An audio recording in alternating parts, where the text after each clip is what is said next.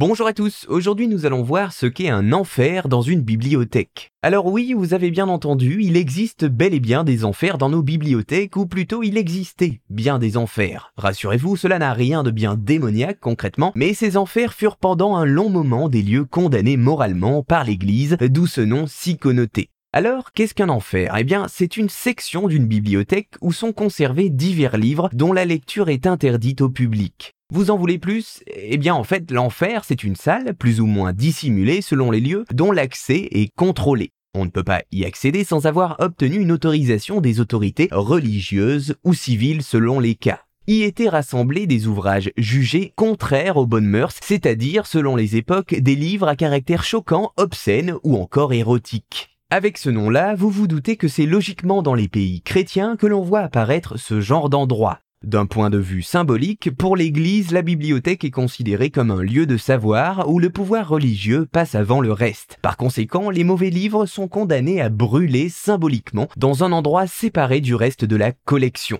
C'est au Moyen Âge que les enfers se développent dans les bibliothèques qui deviennent officielles pendant l'Inquisition à la fin du XVe siècle. L'Église voyait l'essor de l'imprimerie comme une menace et pour se protéger de l'essor du protestantisme, elle va alors s'empresser de faire tomber des interdictions en publiant des listes de livres à interdire. Bien plus tard, lors de la première moitié du 19e siècle, arrive ce qui est pour le journaliste Pascal Piat l'âge d'or de l'enfer. Le terme désigne également à ce moment-là de petits meubles du type armoire ou cabinet dans lesquels on enfermait ou cadenassait toutes les œuvres ou objets à caractère érotique et qui étaient interdits au grand public, des outils explorés notamment par des artistes comme Guillaume Apollinaire. Napoléon Bonaparte s'empare alors du système pour faire des enfers français des moyens de mettre sous contrôle l'ensemble des publications, sévissant alors tant sur le plan de la morale que sur celui de la politique. Bref, vous l'avez compris, l'enfer constituait une forme de censure en bibliothèque, et c'est bien évidemment pour cela qu'aujourd'hui, il est difficile d'en trouver un tel qu'il existait sous sa forme il y a deux ou trois siècles. Très peu d'ouvrages restent aujourd'hui totalement interdits d'accès au public. Néanmoins, la Bibliothèque nationale de France conserve un enfer dont il est possible de voir les contenus. En effet, le département de la réserve des livres rares, qui comprend 200 000 volumes environ,